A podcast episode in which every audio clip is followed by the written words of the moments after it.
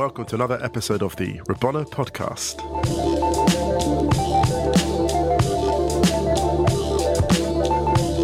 Thank you once again for joining us. I'm here again with Ryan Hunn. Hi, Ryan. Hello. Michael De Silva, unfortunately, is indisposed. He's back. In the, he's not indisposed. He's in, he's in the UK, so he can't join us. But he sends his kind regards. And this week, we're going to be discussing Derby Day, Delight and Despair, some crucial games from around Europe, primarily the Premier League. But Ryan, anything else we should be looking at? Um, we are going to obviously cover, yeah, Arsenal Spurs, Liverpool Everton, Chelsea Fulham. We're going to then talk a little bit about Southampton, who have just fired Mark Hughes. Yeah, breaking news. Um, so we're going to touch a little bit on them. We're also going to touch on a couple of um, records, 100% starts to the season, which have now ended in uh, Arsenal women and PSG, right. and uh, a few other things as well. Uh, such as the UEFA club competition. Yes. Shout out to Michelle St. Paddy, the wonder, wonderful, wonderful name, Mash St. Paddy on Twitter is his Twitter handle, at Mash St. Paddy, who's given us some great questions and great feedback um, during the first few months of Rabona. We're very grateful to him personally and also not just for listening, but for his input. So please feel encouraged, all of you on social media, to chip in with thoughts, feedback, because we really appreciate your support. Yeah, definitely. I mean, it's it'd be good to hear more from people who are listening because it lets us know that there's more people listening than you know our extended family. You'll have to chop that out. No, keep it in. Keep it no, in. no, no. Give it, oh, just a quick uh, disclaimer before we get into the nitty gritty. Musa's stomach is making crazy loud noises because we didn't do pastries this week, You actually mentioned this. and we usually do pastries before. We usually go full sup- Sunday supplement, but Monday supplement, and uh, he we didn't do any today, and he is growling away. noisy. Yeah, so if, if you hear if you hear some strange acoustics, that's not a black hole coming to swallow. Yeah, the, all the the, technical system. stuff is fine. Um, it's just Musa's tummy. Yeah, those gremlins are actually my stomach. So yeah, now that you've publicly shamed me, let's get into Derby Day delight and despair. One of the reasons Ryan is so cock a hoop is that his beloved Arsenal have defeated Tottenham Hotspur by four goals to two. Exhilarating performance, superb game of football. And Ryan, what does that mean for Arsenal and for Spurs? I thought that was probably the best Premier League game of the season so far. Um, Right. Very, very intense from the first minute. Arsenal notorious for not starting particularly well this season. Still yet to lead at, um, at half time in any Premier League game this season. Right. But the two games that they have started more brightly have been arguably their two toughest, well, definitely their two toughest games since the opening defeats to Chelsea and Manchester City, which were Liverpool at home and Spurs at home. And um, I thought Arsenal in the opening 10 minutes on um, on Sunday were brilliant and Spurs did not settle very well. And I thought Arsenal deserved the lead. Spurs came back into it and were pretty good value, I thought, for a half time lead, actually. Right, right. But in the second half, I mean, Emery made two really bold changes at half time, took off Alex Iwobi and Henrikh Mkhitaryan and brought on Aaron Ramsey and Alexander Lacazette. And tactically, I thought he handled the game extremely well, really exploited Tottenham's formation where they were playing a kind of diamond midfield, and which gave Arsenal a lot of space wide. And um, I clocked that actually both teams, I think, played three different systems throughout the game. So it was not only just a uh, a brilliant kind of spectacle, but also a really, really intense tactical Well, everyone battle. was thinking. That's the thing. What I love Yeah. about what I love about Pochettino and Emery is that they are coaches who are constantly. I mean, it's funny because tinkering was something that was, you know, in our kind of slightly sort of Neolithic British press, tinkering was something that's criticised. But I think the, the greatest coaches of our day are tinkerers. They're constantly trying to find new advantages. Yeah, definitely. And I think stepping back from it, I think the thing that was really, really encouraging for me was that Arsenal matched Spurs on the things that Spurs have have had an advantage over Arsenal in the past few seasons in terms of tactical intensity Right. and having a real bite about them. You know, Spurs have always been a, a bit of a tough, well, not always, but especially since Pochettino have been there, they've definitely been more physical than Arsenal. Well, it was funny because I saw there was a moment when Vertonghen gets his second yellow card, Hmm. and he, he actually gets the ball first, but then leaves his foot on. Was it Aubameyang? Lacazette. Lacazette, sorry. Um, he leaves his foot in. Hmm. And it was fascinating because I thought to myself, that sums this up. The, the speed that Arsenal were pressing, the way they were closing down, it was just ferocious. And that kick was really just frustration. And you saw so much of that. I mean, Torreira's goal, for example, the way that Arsenal just poured forward. Mm. it was brutal. It was almost like almost like a slight sort of relief when Arsenal did score, took the pressure off Spurs. You know, they got the restart, and there's an incredible stat. Dele Alli, Dele Alli, I think only completed like I mean six passes second half, Four of which were Four kickoffs. Kickoffs. I mean, unbelievable stat. Yeah, it I shows mean, how it- he was frozen out to an extent or I think- isolated. Yeah, I think the first 10 minutes of the second half, Spurs looked good. They had a couple of um, really good set piece opportunities, very similar positions to where they got their first goal. But after that, I just think Arsenal kind of blew them away a little bit. Spurs also, though, I think, you know, they, they, I think Pochettino's team selection was kind of understandable on one in one aspect. This was their third pretty intense game in a week. You know, they uh, played Chelsea last weekend and then they had a pretty hard fought win against Inter midweek. But I thought resting Alderweireld really played into Arsenal's hands. Um, who's you know he's un- undoubtedly their best defender.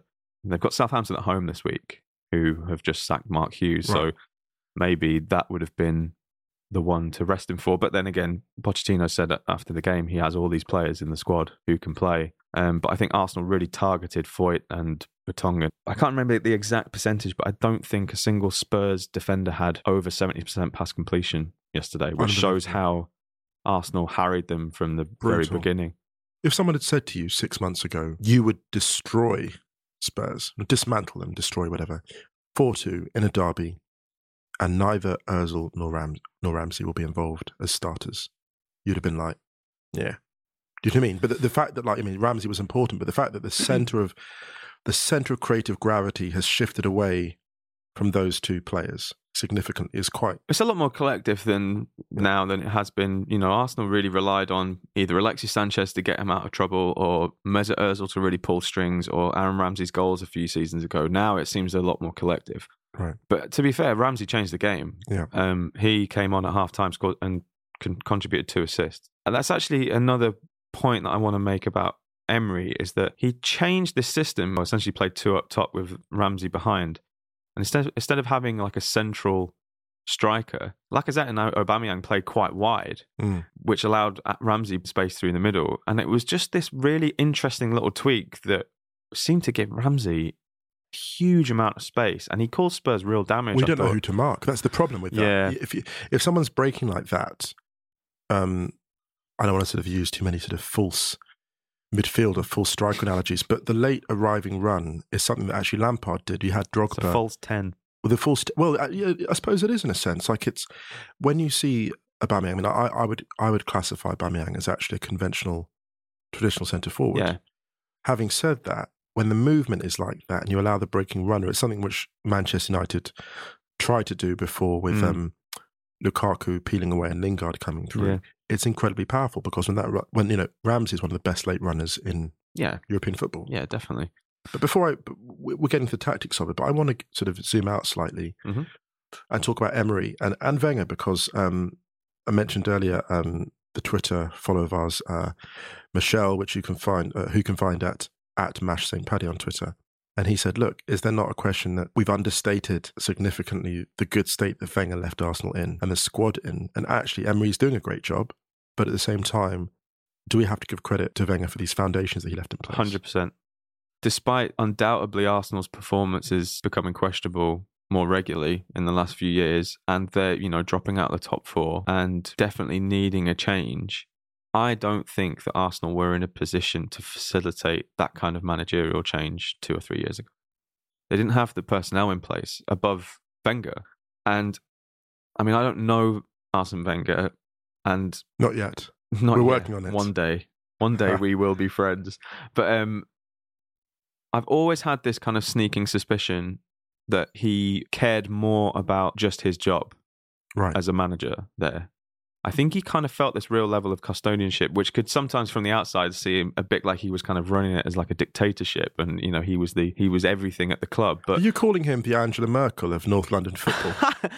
but what I mean by that is that he was one of the only people at that level of the club who was still there from Highbury. right. I think that he knew now that maybe with the additions of Raul Sanllehi and you know people like Huss Fahmy and um, Sven Mislintat and this this team of people that were operating above him or the manager at the club, whereas he was always pretty much top dog, Right. even though he wasn't running the club, he kind of was. He knew that now someone like Unai Emery could walk in and really have the tools to to push that team on.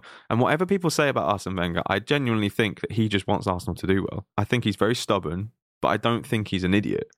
You right. know, with me, with Wenger, the sense I always had was he saw the club going into a, a sort of decline on the field, and he just wanted to turn it around. And I think he was unfortunately out of ideas in terms of not even out of ideas. I think that Wenger's ideas, put it this way, do you know how like you'll have like these conversations and there's times when like women get talked over and a guy will say the same thing and everyone will be like, wow, what a great idea. I think by the end of Wenger's tenure, ideas that he had were dismissed because he was Wenger.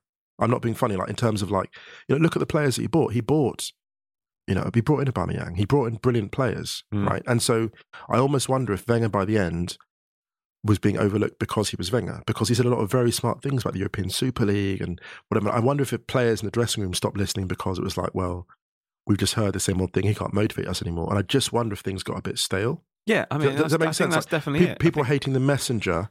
Yeah, the message was fundamentally sound. I mean, you've had a load of players in that squad who had not been coached by anyone else in their professional career. Right, really. Hector Bellerin, Alex Iwobi, mm. you know, Ainsley Maitland-Niles, who had a loan spell at Ipswich, but you know, still these kind of players who maybe wouldn't respond to Wenger's notorious kind of like jazz approach, where it's like, "Go and do your thing, guys. You're amazing." Right. And I think you've seen that in the improvement of people like Bellerin and Iwobi. You know, coming in with someone with someone with a new idea who's going to point their eyes in a new direction that's just a natural thing. I don't think many managers would experience anything different. You know, but I mean? here's a wider thing as well about Emery's start at Arsenal, which has been very impressive. It just throws into sharp relief just how much of a circus it was to manage PSG at that time. Because Tuchel's, I think Tuchel's doing actually a really good job at yeah, PSG. And what's interesting to me is Tuchel is not managing the same PSG that Emery was because no. Neymar is humbled, mm-hmm. Mbappe's in the ascendancy, the team is better rounded, the midfield's looking better, like he's dropped out uh, Marquinhos. He's brought in Marquinhos into midfield alongside Verratti, and it's looking more solid. It's almost like Emery weathered that storm, and very unfairly, I think Emery was regarded as Emery was regarded as negative and conservative. This is a guy that went four 0 up against mm. Barcelona in the Champions League. People forget that. This is the guy that won three three Europa Leagues with Sevilla, in playing a row. astonishing football. I mean, I'm just like this perception of Emery as defensive. Why? Because he mm. played bad against a couple of English teams. I mean, that Sevilla side at but, the time. But really, that's what real, it. It was a must watch. But can I be brutal? Is it because Emery had a PSG team that played badly against a couple of English teams and the perception was shaped from that? I wonder because where else could it have come from? The only real significant blip on his record was really at Spartak. No one knows about Spartak, like in, in, in the in the British press. Yeah, uh, but uh, he did a fantastic job at Valencia. He did an amazing job at Sevilla, and he did a pretty good job at PSG. I mean, the only thing he really messed up on was that first season when they didn't win the league. But that Monaco side was incredible. He lost over two legs to Manchester City in very abject fashion, and that's why this is happening. Yeah, that's what it's. It's those two. I hate to be brutal, but everything else in Emery's career suggested he would be playing exciting attacking football and would ultimately be a success mm-hmm. in a team or in a club that had the actual structure, the responsible structure that wasn't just looking at soft power like you know a lot of Qatar's investments have been doing. Yeah. So I just feel like Emery has been vindicated the club Arsenal. I, I, feel very passionate about this. I'm not an Arsenal fan, but I have I'm very passionate about football structures and managers getting their fair due and getting actually the acclaim they deserve for doing very good jobs in complex situations, as yeah. Emery did at PSG and as he's doing at Arsenal. I think I think his appointment made a lot of sense, and I, you know, again, not wanting to blow my own trumpet, but I remember talking to Chris Taroni, who used to do the Arsenal America podcast on Twitter, saying that I'm before the announcement when there was a lot of noise about Arteta, and I said I'm surprised that there's not more noise about Emery actually because he was available. The perfect kind of profile and CV, if you like, for where Arsenal were. It was very similar to kind of when he took over Valencia. Right. You know, they weren't um, at the level that PSG were, um, and I think that he's he's kind of proving that that appointment was was a very very good one. I mean, it's still early days in his right. reign. You know, we're not six we're six months in just, but that felt like the first game where he fully arrived. If you know what I mean. I mean, that's 19 unbeaten for Arsenal now, but many of that have been against sides that they should beat, which is still not to um, like discredit that run. But a lot of people can be like, oh, well, you know, you beat Fulham or you've done this or you've done that. But like beating Spurs in a derby in that fashion because Arsenal have beaten Spurs many times. Right. It's a derby. It happens. Like it was two five twos and stuff like that under Wenger's late reign. But I think it was just the the style and the intensity and kind of out Spursing Spurs in a way. Yes. Um, in terms of like what Spurs are so good at. I mean, from a Spurs point of view, because it's been very Arsenal focused so far. I don't think it's anything really to worry about. I think it's a derby. They're such uh, standalone fixtures. Three games in a week of that intensity. You know, Arsenal had a, a long trip to the Ukraine in midweek, but they took essentially a youth side. Right. I think Emery knew that, and which is why I think he made those changes at half time because he knew that uh, bringing on Lacazette and Ramsey, two very hard runners against a, a tiring Spurs defence. You know, I just think we're move. in danger. Yeah, I think that's right. I think Spurs fans need to be careful of drawing the wrong conclusions from the defeat. I think I think is Arsenal a fans psychological. do as well, to be honest. I think there's a, I think there's a psychological issue. There's a psychological issue with Spurs and this derby fixture. I do think there is, unfortunately. I think just because I mean, someone said it. There's um his Twitter handle is I don't know how to pronounce it, but it's at T E H T R U N K, who's a great follower on Spurs, and he said, "Look, we are the younger brother treating them with too much deference," and I think there's an element of that. I think that has been a problem in these big derby games where, and maybe you see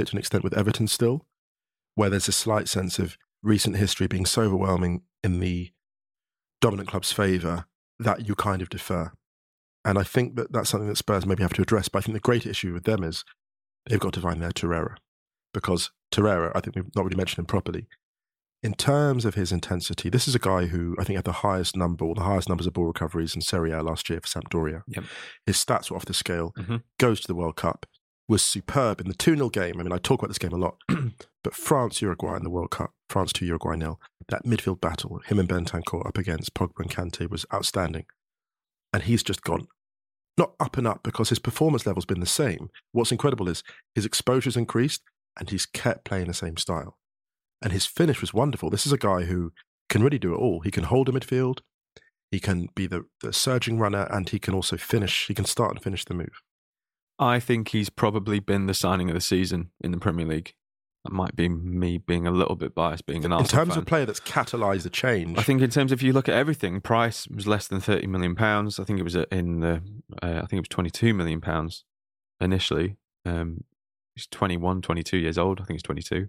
Kind of plucked, if you like. I know it's a little bit disrespectful to Serie A and Sampdoria, but it wasn't a kind of high profile signing where people are like, "Wow, yeah, we're getting Lucas Torreira." Everyone's like, "Ah, okay, who is this guy?"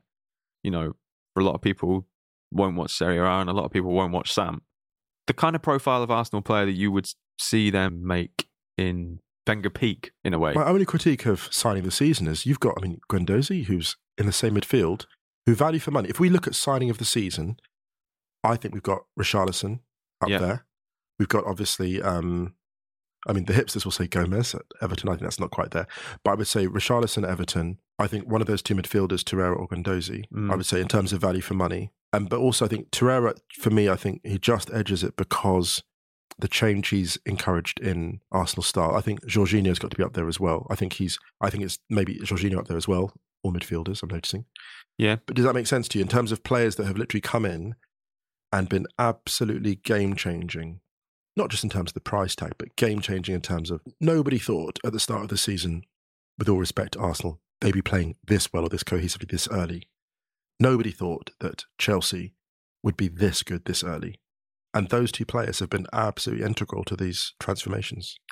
Yeah, absolutely. I think the the really encouraging thing is that he's dominant in Right. a way. Yeah.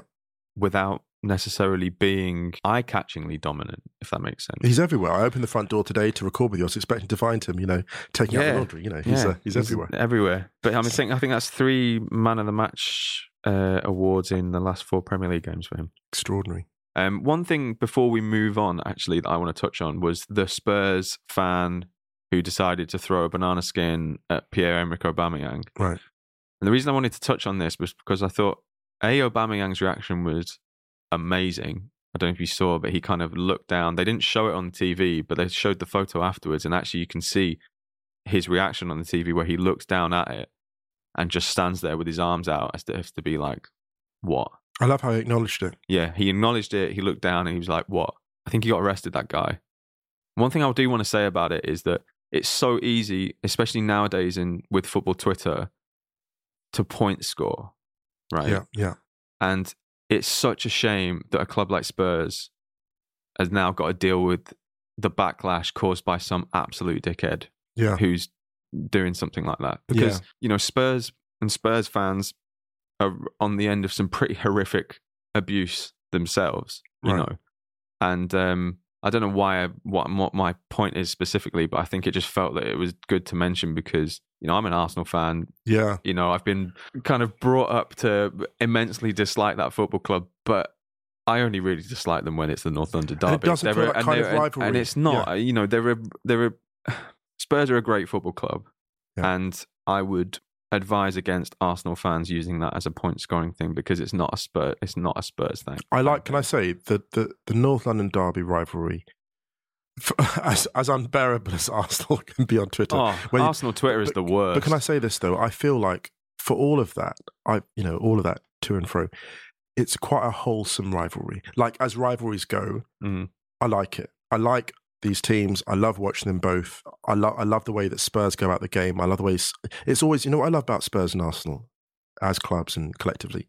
It's about more than the football. When you watch Spurs play, there's a Spurs way, mm. and that's been the way for you know before I was born. And there's always an, there's also an Arsenal way, and I really feel like this game at its best represented both teams to their very best in terms of football tradition. I think it's um, it's enormously to the players' credit and the managers' credit that you have these you know foreign managers and foreign players who have embodied Yeah, in, a, get in, a, it, in a time when we're talking about people not understanding English culture. Yeah. We have look at the emblems of these clubs. We've got like players in Spurs midfield, Spurs backline who embody these very you know English clubs, English values. I think in a way that is quite quite quite inspiring. Yeah, I, I think it's the best derby in the Premier League, and it has been for a good few years. I agree. Um, in terms of how unpredictable it is, what the stakes are. Yeah. Especially since Spurs have been consistently breaking into that top four, it very rarely disappoints. It's always a, a, a good game, and I think that's you know credit to to both teams. But yeah, Awesome. we've kind of Can I waxed very lyrical about. No, we this, so should. But let's let's let's let's um, thoughts and prayers with Spurs fans. But moving moving forward to Everton. That's that's a bit mean. Well, well, well. I think It's it's just a game. it's just a game, but still thoughts and prayers. so Everton, Everton, Liverpool, Everton, and a traumatic defeat oh, for for Everton. Do you know what? I was really worried that this game was going to be terrible. And it didn't disappoint despite being nil nil until the 96th minute. This was a proper. It's a great game. It was a. It was. You know what I loved about it? It was like the intensity and the margins for error being so small as you expect, but the quality of football, Mm. the quality of chance creation. That's the key to a derby. Like very often in derbies, it you know it, it, it's people neutralise each other. But this was really. I mean, actually, to be honest, if Liverpool had finished better and Everton finished better, It could have been like four all. could have been. At one point, I was I thought, wow, Liverpool should be like three up, and then I was like, hang on a minute, Everton should be uh, should have had at least three. The goal is in danger of overshadowing everything. But I want to get into just talking about Liverpool because they're only a couple of points back, which is remarkable. You know, considering how well City have started, and that's remarkable given how good City have been. Liverpool are funny because they seem to have they've solidified. They're, they're, they're tougher, but they have lost a bit of the I don't know ruthlessness in attack. Hmm. They've they've definitely um, sacrificed some of that free freewheeling, almost what do you call this, a free jazz style. Uh, the Wenger, you know, Klopp is a blend of he's a blend of Wenger and Guardiola, isn't he? He's evolved, I think, into something approaching Guardiola ball. Yeah, but it's still, definitely. but it's still distinctly Liverpool. But you know, that being said, the goal, the nature of the goal. I mean, it, so if those who haven't seen the goal, um, Divock Origi scores in, six, the sixth minute of stoppage time. To be fair, sorry to cut in, but the amount of stuff that was doing the rounds after that, Oh! I would be very surprised if no one's not seen that goal yet. okay. Right. So you know what I mean? But the amazing thing about the goal is that he slices. I mean, Van Dijk slices the volley that leaves the goal so badly he actually turns away in disgust. Yeah, Van Dijk's already running back towards his goal In with his, disgust. with He's his like, hands yeah. on his head, being like, Yeah. "I've effed it," basically in the last minute. And the ball I, drops. Yeah, yeah, I just, I just, it took me a while to figure out what was going on, to be honest, because it looked like it started curving back. So I was like, oh, it must have gone out of play. Right. And then I don't really know. The ball bounced twice on the crossbar. I don't really know what Pickford was doing. I don't want to be mean, but I don't really know what he was doing. He was trying to palm it over the bar, which makes total sense. But then he, if he was palming it over the bar, he cupped his hands as if he was going to catch it. So he, instead of helping it, so he had he basically had his hands the wrong way around to palm it over the bar. Right. He had his hands scooped underneath it, which is why it popped back out. But it's a one in ten thousand thing because if you think about it, the first thing was the problem because once it once it bounces on the bar, so the, the first mistake he made, it was a negligible mistake, right? In uh, in, in, in nine hundred ninety nine times out of a thousand, when he makes contact with it onto the bar, it bounces over, Yeah, but it's spun onto the bar again and then bounced down. Mm. Like how often the odds for the ball to bounce on the crossbar and then bounce again and then to drop It for was- the striker. was- And can I say credit wild. to Origi because how many strikers would have followed up in Yeah. that situation? And the fact that it dropped right to him is because he was right under the bar at the time because he followed that. Most strikers wouldn't have followed that ball in. yeah, They wouldn't have. They would have just let it like, okay, he's tipped over. But Origi gambled, and he's he's interesting because in terms of his narrative arc, he is a player who has been out on loan, looked very good at the World Cup. I think that was the World Cup or the Euros he was at where he first started starring Euros, I think. the Euros, looked very good, went went on loan, seemed as if his career was turning away at Liverpool, but has come back with a vengeance. And when he scored a winner in a derby, goodness knows what it'll do for his confidence. And now he is an extra striker that Liverpool have and come off the bench and be decisive. I kind of really felt for Everton. It was such a weird goal. It was kind of like, ah, I think you saw it with um, Silva's reaction afterwards when he was just a bit like, What the hell? ah, it kind of happens. I mean, he kind of like laughed or giggled about it, didn't they? And then they were like having this big old deep chat. But um, Klopp on the pitch, that was amazing. Amazing. Like, sorry to kind of go football banter account, but yeah, I was all in on uh, Klopp just pegging it on the pitch and giving Alisson a hug. After that goal, where you're like, "What is happening?" and then all of a sudden, Klopp's on the pitch, and you're like, "What the hell?" Like, there were some really beautiful derby moments. Actually, there was there was that that was an iconic moment. There was Torreira's knee slide and topless celebration after scoring, and there was Guendouzi after the game hanging when, out the when car. the cars drove and hang out the car window. And, and I was like, you know what? That's football. That could have Mm. been like a Lazio Roma, Eric Dier's shush celebration as well, which is now the got memed. Oh kind of thing. I mean, yeah. I mean, it's so interesting watching people get caught up in the emotion of the derby. And you know, for Klopp to run on the pitch like that, yes, that's because it was such a huge victory, but it was Mm. also the unique atmosphere the derby creates. And Yeah. I, I, you know, I want to just say, I think that on the whole, clubs did themselves immense credit yeah, this derby definitely. weekend. And I think we have to celebrate that because sometimes, you know, it's easy to be like all doom and gloom, and we're not always like that. But it's important to celebrate these things when they happen. They're really great. Yeah, definitely. And actually, leading on to the third derby in the Premier League, Chelsea Fulham, which was closer than you would probably expect I mean, going into the have been, game. right, and it right, should have been closer, actually. Um, Chelsea winning 2 0, going 1 0 up quite early with Pedro. Fulham could have uh, could have really got back into that and probably should have should have had a couple, I think. But very positive for Fulham. They beat Southampton. It was a good win for them. Yeah, and I don't And- think they would have expected anything out of that game apart from a performance. And I think they gave a already making a difference, isn't he? Yeah, definitely. That just shows that um, you know he's not He's not one hit spent force. wonder. Yeah, but he's not spent for. I think the great Matt Ranieri. I mean, when he won that league title, for me, it was wonderful. It was almost like, you know, the NFL. They had John Elway winning uh, Super Bowl right at the end of his storied career, Mm. and everyone knew that Elway was one of the greats. But it was almost like they'd always see these people going, "Oh no, he's not a great because he hasn't won." And Ranieri winning with Leicester, just really when he ascended, you know, to the mountaintop, it was like, yeah, this guy's just a brilliant coach. Mm. He's just a very good coach. And if anyone is right to bring Fulham out of that, it's a guy who's got the perfect mix of carrot and stick. Yeah, definitely. And he seems like uh, someone who, you know, when things are getting a little bit tough or morale is low or something, who can really lift a, a group of players. And um, you kind of see that. I think Fulham have been much better in the last couple of games. And, you know, against Chelsea, in the kind of form they were in a few weeks ago, you'd expect them to ship like four or five. Right. and you know they were nowhere near as open. And um, I think it's signs are looking good for Fulham. Absolutely. One thing I want to do is, well, on the Derby theme, maybe just jump over to South America very briefly, Yes, because the latest news on River Boca Libertadores second leg is that River have refused to play in Madrid, which is very interesting. so what's going to happen then? this is going to be like almost just the never-ending story, isn't it? Sort of, uh, Because it's due to it's due to take place this Saturday, right? the ninth That's the talk. I mean, yeah, so Saturday night is scheduled, but at the Bernabeu. River River aren't keen on that. Which I River have. Can I just say, River have conducted themselves, I think, really, really well. Yeah. You mentioned on the last podcast how you know, they'd come out and said, "Look, the game shouldn't go ahead." They've really done things the right way. And coming out and saying this and saying we don't want to play in in Madrid, I respect that because I Yeah. feel there's you're telling us in the whole of South America we can't find a venue for this. In the whole of Argentina, we can't find a venue for this. You know, I think they're right to sort of say, "Look, this isn't just about the rivalry. This is about you know the commercialization of football. This isn't this isn't a traveling fair. This isn't a this isn't the Harlem Globetrotters. Yeah, and also they've lost their home leg of the biggest game Right. for years. Having played superbly in the first leg, exactly, and, and kept, you know, back. basically it's it's it's level Yeah. going into the second leg. I don't really know where this is going. This situation. I mean, it's it's changing constantly, day by day.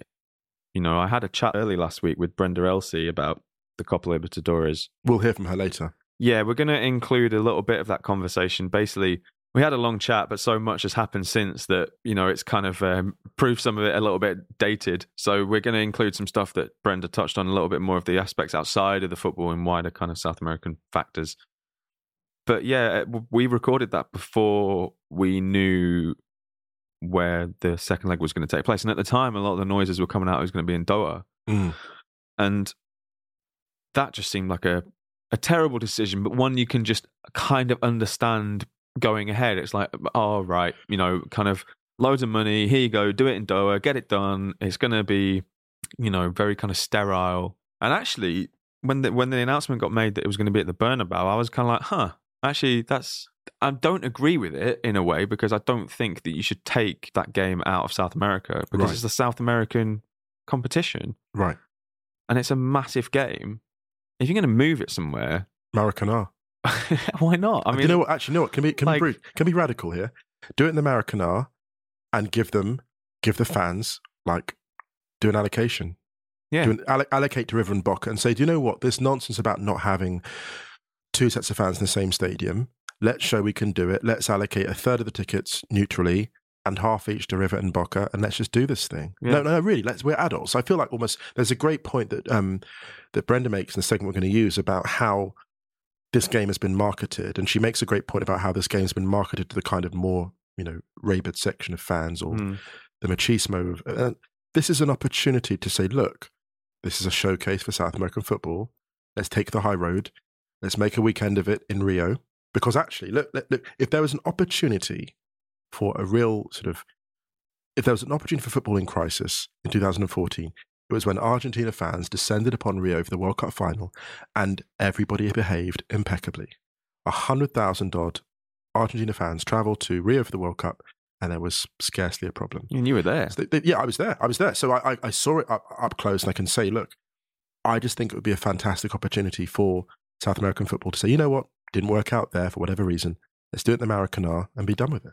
Yeah, I agree. So, I mean, by the time this goes up, it's probably the situation Change probably again, changed again. By that So- time, Mark Hughes will be playing for River Plate. So you know, Oh, yeah. Sorry, sorry, that uh, was a hot take, take. Should we take a quick break? Let's take a quick break.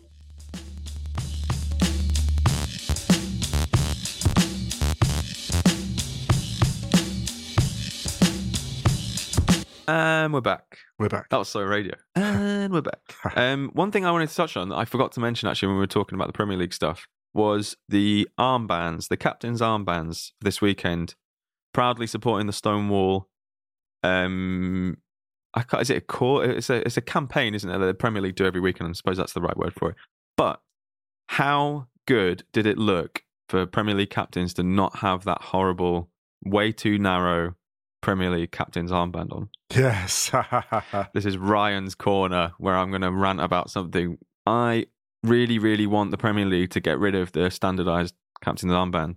I'm not sure if anyone actually cares about this or whether it's just me on my own, but I would really love clubs to have their own personalized captain's armbands. I mean, you can start with the Premier League official typeface and maybe the, the logo on it. Do you not think that's something? I just think that's going to come like football boots, where football boots were once black, and now they're all kinds of colours, and they become just another marketing opportunity. So I like the idea. I also know it's going to go. Like, Well, like I really like, for example, like you know when you have when you have El Clasico, Yeah. and you have Real have their captain's armband, and you have Barca usually have the the Catalan Mm. stripes, or when Barca play in the Champions League and they have the fluorescent green Champions League captain's armbands Yeah. over the top of the Catalan ones. Ugh, This is just maybe just me being a little pet No, peeve, I- but I really enjoyed seeing the the rainbow on the armband for a start. It's and a I super cool. I mean, the rainbow's just a super. It's cool amazing. It's like St. Pauli's uh, captain's armband is uh, it's it's a skull and crossbones. Oh yes. you know what I mean? Yeah, And it would just be really good to see, like you know, for example, like if Spurs had like their their badge on there, and you know, or whatever, or like Arsenal had just like a cannon on there, and, or United had like Fred Fred the Red. You know what I mean? Well, it's super cool. It's distinctive. Yeah, it's its identity. Should we should we start? I might do a petition to the Premier League. You know, what's gonna happen? change.org. the only reason I feel bad about it is it's going to become a new piece of merchandise. They're going to start selling. Yeah, but I, do you know what? I'm like I'm all right with it. Um, Um, right, let's move on to more football. Well, yeah, but that, that is football. I mean, let's let- we we celebrate football culture, Rabona, and I love I love that. I do love that concept. And also, as a Stonewall, as a Stonewall alumnus, I played for Stonewall for three years. I'm very proud. Yep. Of the institution that club has become. I think they're tremendously important. I'm going to give you a little plug here. Well, plug to you, plug to our friends at Caricom. We've tweeted about it last week, and me and Musa and Michael have uh, also tweeted about it. But Musa's wrote a really good piece for the second issue of Caricom, um, which is a really, really good football magazine um, about how football and Black British cult- culture intersect. That's, That's- right. Yeah. They've got a Kickstarter for their second issue. So if you go to the Rabona Twitter, you'll see, or Musa or mine, you'll see the, the link there. And Yeah. Caricom spelled C A R I C O M. And I've written a piece about my debut for Stonewall Football Club many years ago. yeah, honestly, Caricom issue one was amazing. Callum Um, Jacobs, shout out. Yeah, shout man. out to Callum. As regular listeners to this podcast will know, including my mum, hi mum, shout out mum. we have the Sancho corner, Jadon Sancho and his incredible exploits at Dortmund. They won 2 0 against Freiburg. He was instrumental again, brilliant in the lead up to, I think, the second uh, goal, and just basically bewildering them all night. And he's been tremendous, hasn't he, all year? Do you know what it reminded me of that little bit where he did the uh how many guys was it? He kind It's of three. it was like uh you know in like cartoons where all of a sudden someone will just like like Tasmanian devil or something like that and it's like and then these guys were like whoa you And the dust like, cloud the- is there, and he yeah and like the lines and the kind of like the things going around their head God he's amazing I mean, the Tasmanian Devil, that's actually a brilliant marketing. I mean, yeah, if they ever like Nike or Adidas incorporate that into their marketing, they'll go nuclear. But Uh, he's extraordinary. yeah he's I mean what more can we say I mean I'm glad you brought it up because Michael's not here I must say, though, what I say about very quickly on the German league good win for Bayern against Bremen, and a good win for Leipzig over Gladbach, and really fascinating that Dortmund are managing to keep a slightly resurgent Bayern at bay because Bayern are a bit resurgent, aren't they? Kovac is working things out, yeah but Dortmund are showing they are the real deal this year.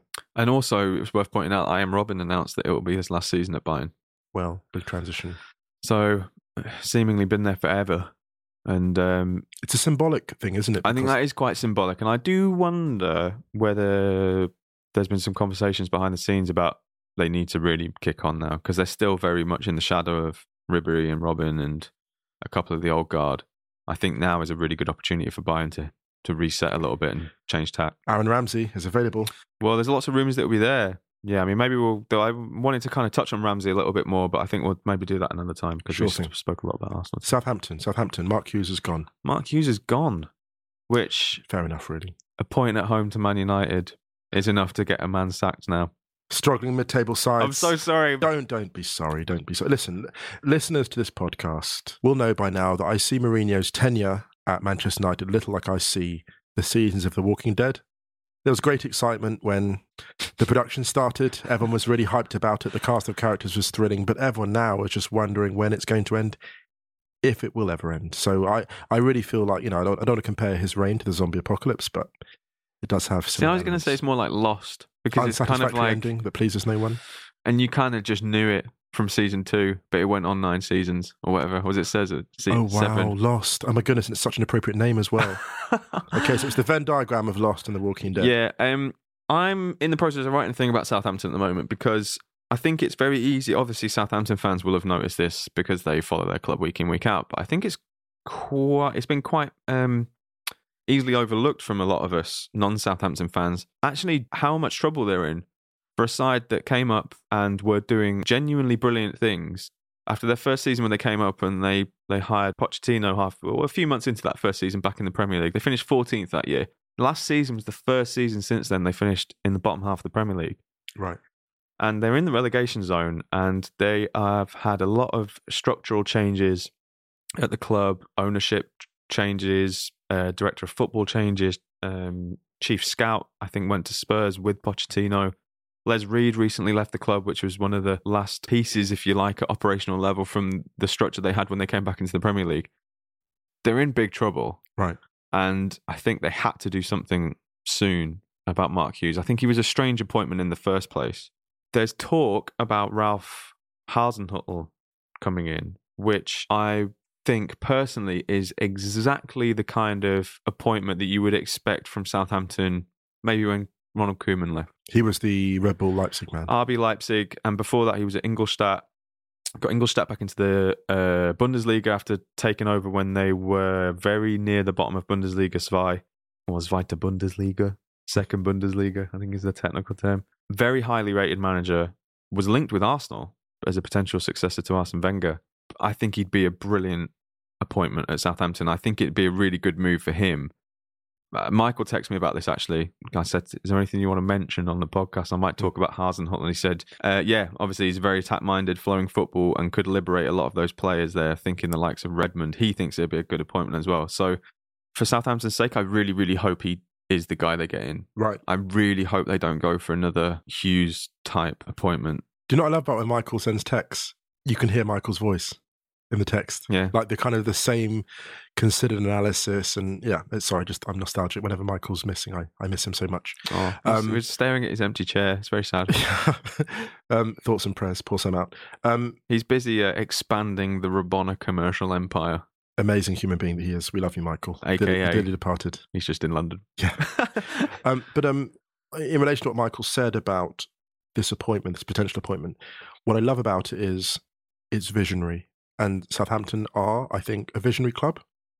And I'm just, they've always tried to be like that. You look at the old, you know, the old footage, the old games they used to play back in the Keegan days. They've always been a club that have tried to play the game a certain way with a certain style, a collective style. And I'm just glad that this potential appointment, rumored appointment, mm-hmm.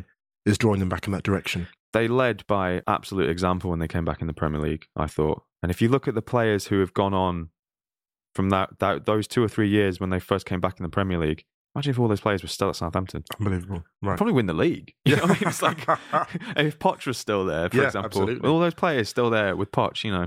Anyway, But one one last thing I want to sort of bring up before you get into roundup of some of the really exciting action from the women's uh, football is the Europa League, um, UEFA, and this is a visionary, I think, step from them potentially, which would head off the potential creation of European Super League. UEFA proposed a third European competition Mhm.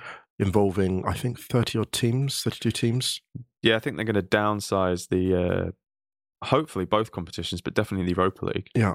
Um, yeah. and, and I think that that's impressive or interest. It's an impressive step, I think, UEFA, because it. I think it's an attempt to head off the Super League at the pass, but it's it's plans they developed already before, and I think the idea is to kind of democratize European football, give more clubs a bit of a say, and actually might have the effect of boosting some of those TV revenues, commercial revenues, maybe. Yeah, um, I've struggled to get um, excited about this, if I'm being honest, because I wrote a piece a couple of weeks ago about kind of the changing climate of football, and it was Right, a little bit to do with um, you know all the kind of football league stuff, but also this kind of third competition in the Super League kind of aspect. Yeah. and I just don't have any confidence that UEFA are going to handle this in the right way Okay. and I really want to be proved wrong.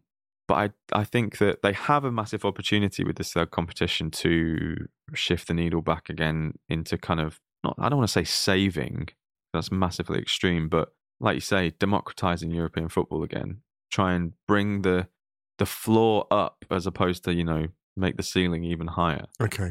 Yeah. Um, the the initial kind of news came out. It's got a working title of Europa League Two, which has killed any potential enthusiasm that I had. Sounds like a. Radiohead EP, doesn't it? UEL UEL two, you know, or an The asteroid. The conceptual album from UEFA, yeah. uh, you know, uh, the space Ambient. opera, the UEFA space opera. Um, but yeah, I think it's all kind of speculative, speculative at the moment, isn't it? Because Yeah. we just don't know. We don't. What we do know for a fact is that the winning streaks of two great clubs have ended. Yeah, two uh, 100% starts of the season ended this weekend. PSG drew to Bordeaux in League 1, which means um, they have dropped points for the first time in the league this season. Right. Uh, they drew 2 2. But, um, you know, again, kind of hard game against uh, Liverpool. Very tough game. And a, defi- a defining game as well. Yeah, definitely. I think that it was a big win for them in midweek. And, you know, I mean, they're still yet to lose a game in Liga. That's the first draw of the season. So I think they're going to be They'll fine. be okay. Right, I'm not right. sure if it's really derailed their title challenge yet. Yeah. And um, Arsenal women lost to Manchester City 2 0 in the Women's Super League, Huge which result. was the f- big result for City, who were chasing Arsenal. Arsenal have had an incredible start to the season. That's the first game that Arsenal haven't won or scored in this season, Wow. which gives you a you know a little insight into how well they were doing. They you know destroyed last season's champions uh, Chelsea earlier on in the season. Interesting to see City coming up on the third rail, a bit like they did four or five years ago in the, in the men's um, the men's competition. Do you see them being a threat for the foreseeable future? Oh, for sure. Yeah. I mean, they they kind of. Um, I think City's development and emergence, if you like, in the Women's Super League, kick-started the the full professionalization. Right. Professionalization is that the Yeah, yeah, Is that the- that, that works. Yeah. um, that works. of the Women's Super League and the Women's Champions uh, Championship. Um, it's now mandatory to be professional to have a side in there, which Right. it wasn't um, just a few years ago. There's a really good piece that Tim Stillman wrote for uh, T- Tim Stillman, sorry, wrote for Arsblog News. Um, he interviewed Danielle van de Donk, the Netherlands international, plays for Arsenal. Yeah, yeah, yeah. she gave a really good insight into kind of what the- their day to day is like, and it's you know how professional it is and how similar to the men's it is now, and it's it's really good that that that level of investment is starting to happen a little bit more widely, and it's still not as much investment as you would like, and obviously there's still a long way to go. But I think the women's Super League and the women's championship this season has been. There just seems to be a lot more enthusiasm and a lot more coverage around it, and Yeah. you know, major newspapers have dedicated women's football writers now, which I think is really good. And you've got the World Cup coming next year, which I think is going to be great. We're hoping to go Yeah, to absolutely. France. Yeah, hoping. Yeah. By the time this goes out, I think the host nation for the uh, women's Euros in 2021 will have been announced. Hopefully, it'll be England. Right. And um, yeah, like really encouraging. I think. Um, on that note, quick shout for Spain, who won the women's uh, under 17s World Championship at the weekend, and New Zealand came third, which I thought was good. They beat Canada in the in the third place game. Absolutely awesome. brilliant. Good news for Canada in relation to looking ahead to the World Cup. Definitely. And for Spain as well. I mean, if you think next World Cup is going to be a little bit too soon, but for that Euros in 2021, a lot of those players are going to be in that team. One, the best thing about it was if you get to check it, it was like uh, when Infantino was presenting them with the trophy and they were just kind of like grabbing it off and he was like, get out of the way, just give us that trophy. Yeah. Like, yeah, go on. Um, Football, wrestling for its soul. yeah, definitely. um, okay, so let's dive into this um, snippet of the interview that I did with Brenda Elsey last week, uh, talking about the little bit of the wider implications from the Copa Libertadores stuff.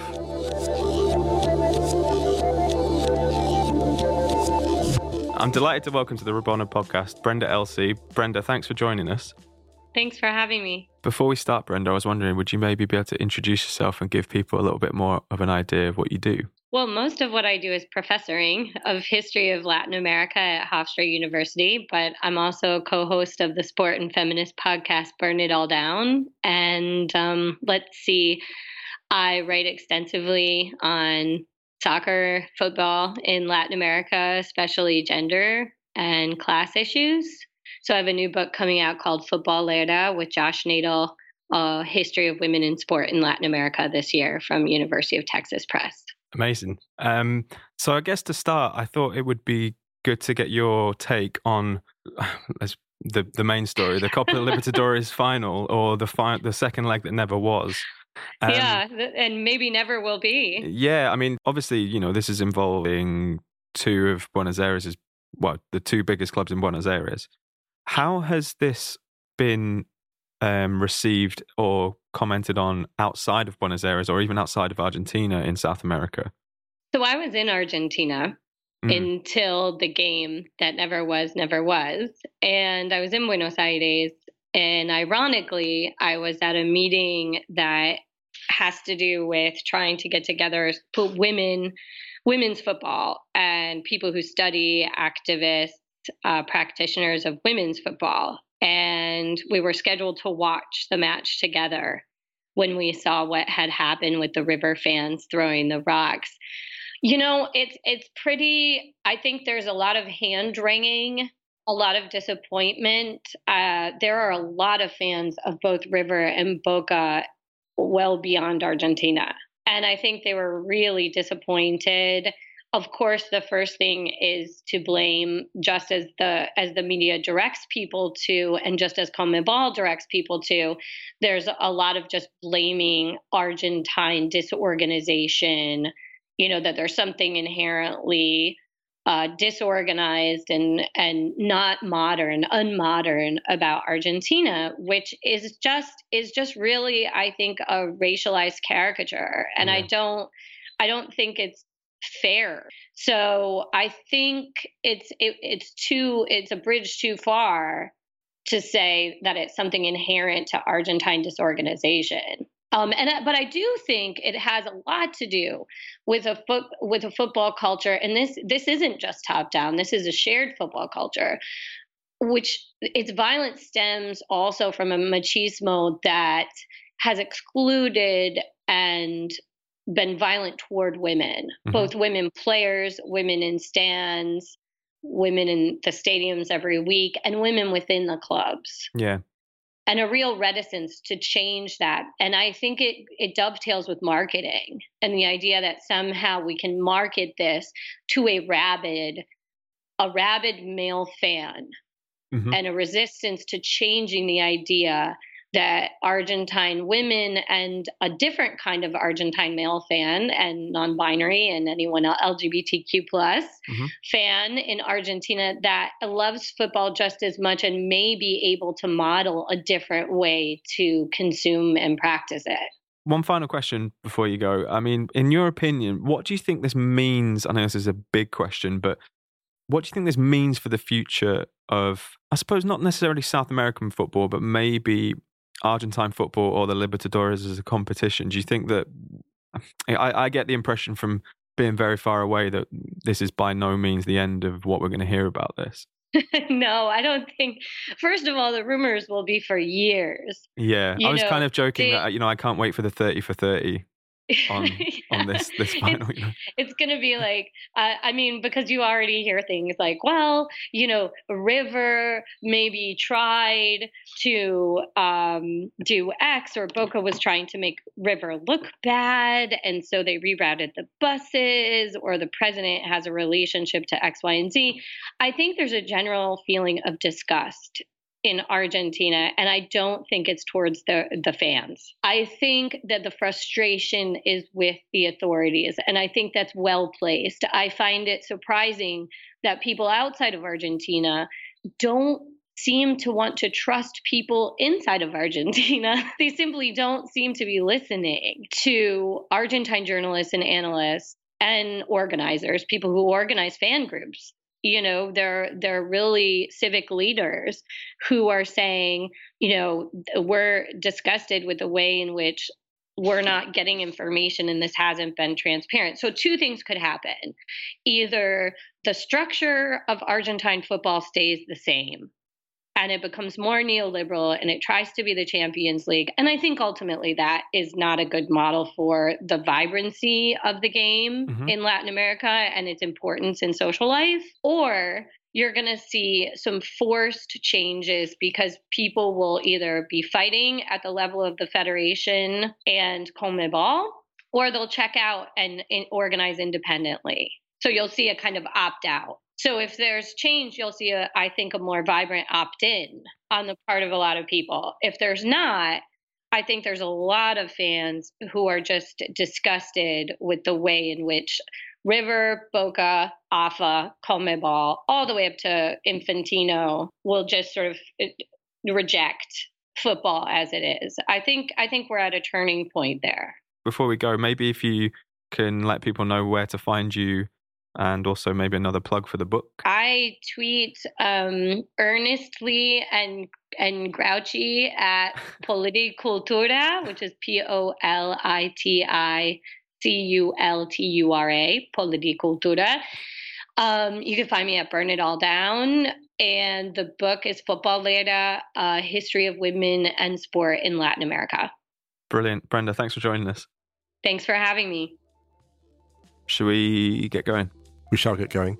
Um, but before we get going, yes. I would love to thank the audience for tuning in again. We really appreciate your support. Thank you so much for listening, sharing, subscribing.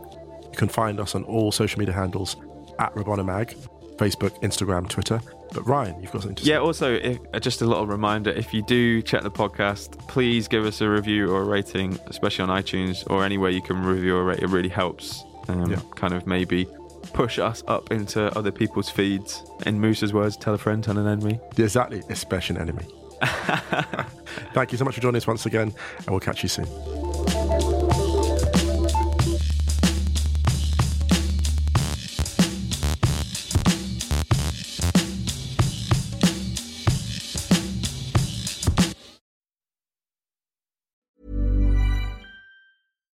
Every fan knows the right player in the right position can be a game changer.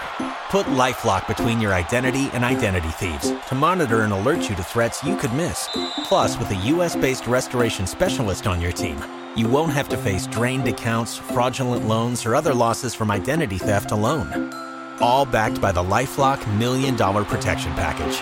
Change the game on identity theft. Save up to 25% your first year at LifeLock.com slash aware.